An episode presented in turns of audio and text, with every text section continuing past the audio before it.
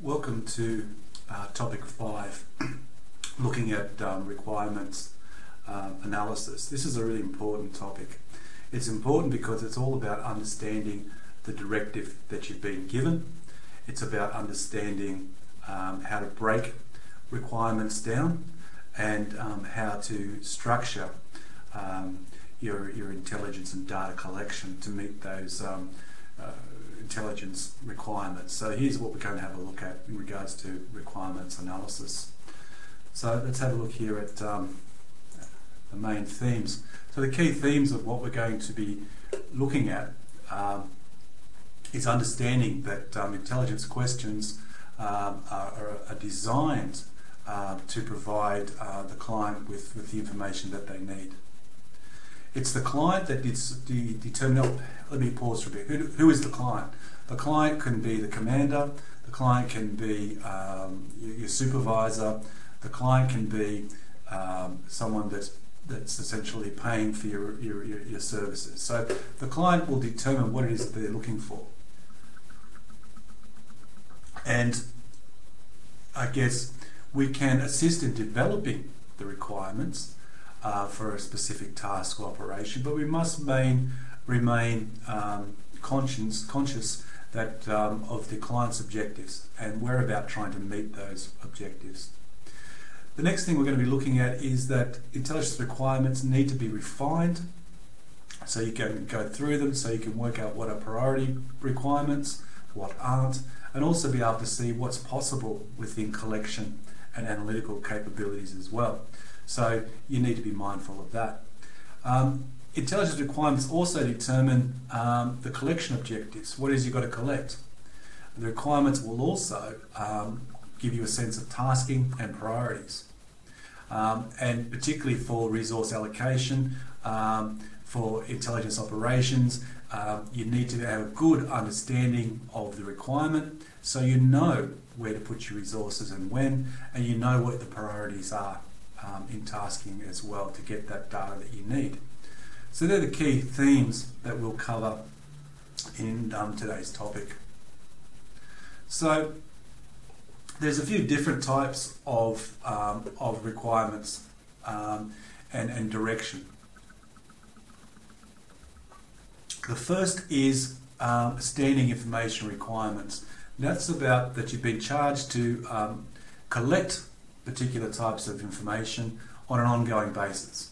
That the requirement is that you, you will collect it um, and you'll put out regular reports on information. And it's a standing request, so it's ongoing. Obviously, the specific um, um, information is about um, a specific question that needs to be answered. Uh, it won't be an, might, won't be an may not be an ongoing thing, but rather something that you you look at for a um, particular period of time um, and to answer a, a, specific type of a question or requirement. Now, intelligence directions will also want to have a bit of background to the situation um, and why the intelligence is, is, is, required to give you a sense of the context. Um, it will also look at um, when it's required by, so when is it due. It will give a sense of priority for this, and also it will tell you how the intelligence is to be provided, what type of product um, does the um, does the client want? And so um, there, there's some of the things that we will see in terms of getting a requirement or, or a directive um, to gather intelligence. So as I said, it'll either be a standing, an ongoing thing, it'll be a specific thing, um, and you'll be asked to probably include, you'll need to get some background, you'll need to find out when it's due, get a sense of the priority of it, and also how you're going to report it as well. Will it be an oral reporting? Will it be a briefing? You need to have a look at that as well. Now, as I say, intelligence questions are designed to meet a client's information needs. Um, at an operational level, um, I guess an intelligence teams usually begin with looking at what's going on now. Um, and so they'll look at the current situation or environment um, in which the operation is going to occur. So, what's taking place at the moment. Um, so, once you've established what's known, as the basis. You then want to try and establish a, a mechanism for, for, for, for, looking at what's unknown, what's not happening. Um, and in doing that can be looking at doing some sort of predictive analysis, uh, can be looking at uh, various different stakeholders, uh, a whole host of, of, of, ways that you begin looking at it. I guess analysts will also identify in what they gaps in what they already know and what they need to know to fill those gaps. So, you know, obviously starting with what we know um, and then thinking what we need to know in order to meet that particular intelligence requirement is pretty important. And finally, looking at the most, I guess, the most difficult aspect of the requirement um, is determining what's unknown, as I say, and what's needed to obtain. Um, it's challenging because we, you know, we, we don't know what we don't know, and um, and so some of that can be a little bit difficult in terms of trying to work it out. But that's um, you know, it's part of the ways that we're designing, I guess, uh, to meet clients' information needs. So let's have a look a bit further on.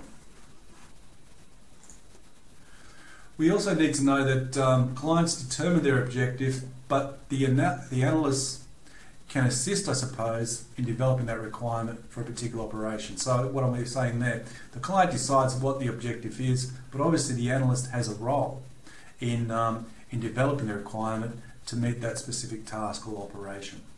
Um, so, it's important that the analysis and the intelligence manager um, understand the operational design, what it is that it's trying to achieve, um, and the intelligence requirements so that they can, I guess, provide the best possible advice. And it goes back to topics two and three particularly.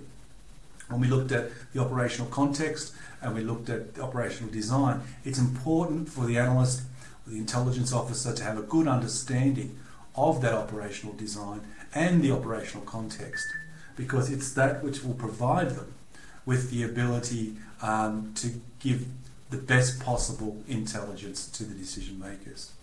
Um, it's also important to understand what the operational outcomes are, um, and we've talked about that in previous topics. And again, understand the, the client's organisational culture, and we've covered that. Understand the resources, um, and understand, again, the internal and external factors that shape the operation. So this is all very familiar very familiar to when we looked at topic two, but it doesn't hurt to bring it back because it's all leading into how do we best interpret the requirement that we've been given. Now, have a look here. Um, intelligence requirements um, obviously need to be refined um, so that we know what we're capable of getting and what we're able to analyse. So, you know, if we look at the, um, at the US Marine Intelligence, um, their aim is to obviously get the best possible advice um, and therefore they believe that, that the requirements themselves need to be refined and need to be well drafted. And I think this is a really important thing. It's hard to understand uh, a requirement if it's not clear, or if it's a big, if it's an ambiguous one. You know, for example, if you were to say, "What are the impact of drugs in New South Wales?" That's a very broad one, and it gives us more questions than it does answer. If that was a requirement that we were asked to to provide some intel on.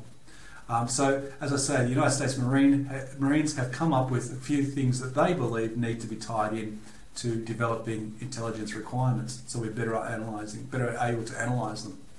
Um, and the first thing is only ask one question, make it nice and clear. What is going on? Who, what, when, where, and, and why? Focus on specific facts, events, or activities. Um, keep it tied to the decision making process, what needs to be um, understood in order to make the best decision possible. And finally, looking at, I guess, what is um, a clear statement on what's needed. Um, and obviously, what elements and limits the scope are within the requirement as well. So, acknowledging those factors um, allow the, the analyst to get a better idea of what's, inspect, of what's inspected. Um, and so, that's, that's really important. Have a look here. So we're looking now at intelligence requirements and developing um, an intelligence uh, collection plan. Now in the previous topic two, we looked at this diagram here and as a, as a flow of, of how to plan um, a collection. Here is a very, um, very detailed one here looking at, it's a, it's a military one and it's a collection plan. What it does is this, it puts the requirement, the intelligence requirement here. Okay, so it looks at if it's a PIR, it's a priority um, intelligence requirement. If it's an IR, it's just an intelligence requirement.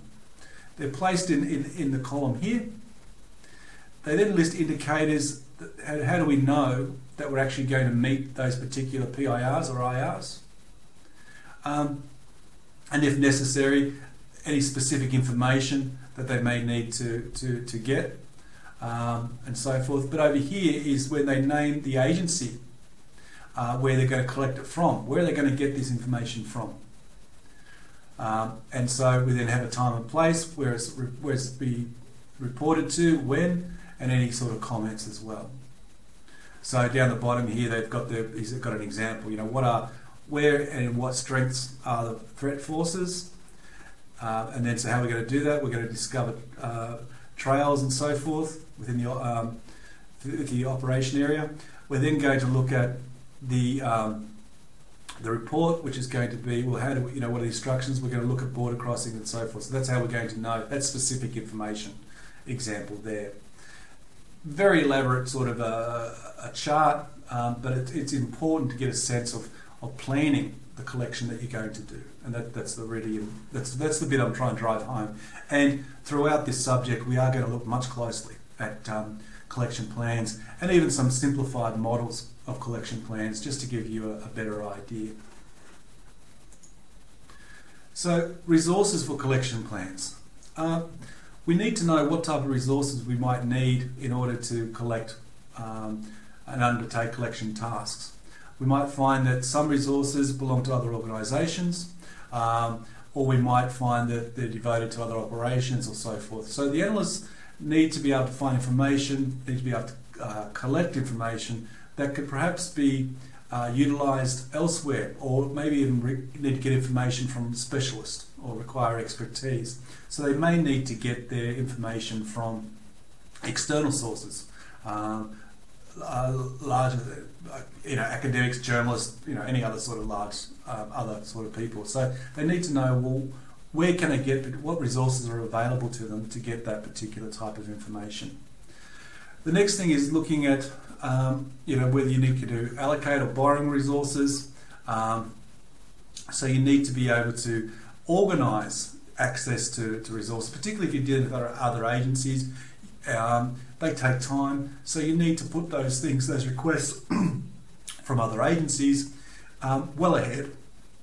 And that's part of your collection plan. Knowing that something might take four weeks to get from a department means, you know, order that first, and then continue on with other parts of your collection as well. Um, now, all, often changing circumstances are going to mean that you know uh, capabilities are going to be redirected. So we need to be flexible about what we can achieve and what we can do. And finally, I guess um, um, intel- commanders and intelligence managers also need to make judgments about prioritising collections.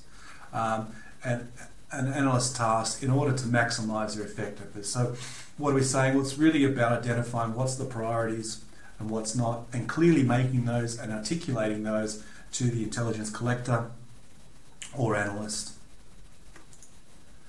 So, we've talked a bit today about um, collections and collection plans, and what I want to, to, to leave you with is the, the, is the importance of two things. The importance of one is understanding what the requirement is, the ability to be able to interpret what that directive is, to have the necessary background, the necessary understandings in order for you to plan what information is, is, is, is required. And often that starts with knowing what we know. The other important point is the development of a collection plan. Once you've, you know what the requirements wanting, um, it's really important then for you to start breaking it down into tasks. What do we need to get to answer that particular requirement? Um, and that's where uh, a good sound collection plans that, that, feature what it is you're going to you need to get, where you're going to get it from, by when and by whom, all become really important facets um, to developing and understanding uh, requirements. So I've got some readings there, as you can see. Um, make some time out if you can to have a read of those. Um, and as always, there's some study questions there uh, if you would like to um, test your knowledge a little bit further. Um, in our um, evening tutorials, we will cover uh, collection plans in a bit more detail. Um, so If you're finding after this short presentation and after your readings and so forth, you're still not certain, um, by all means tune into our evening tutorials and we'll go into it even deeper. So um, until then, um, if you have any more questions or so forth, please um, don't hesitate to give me a call.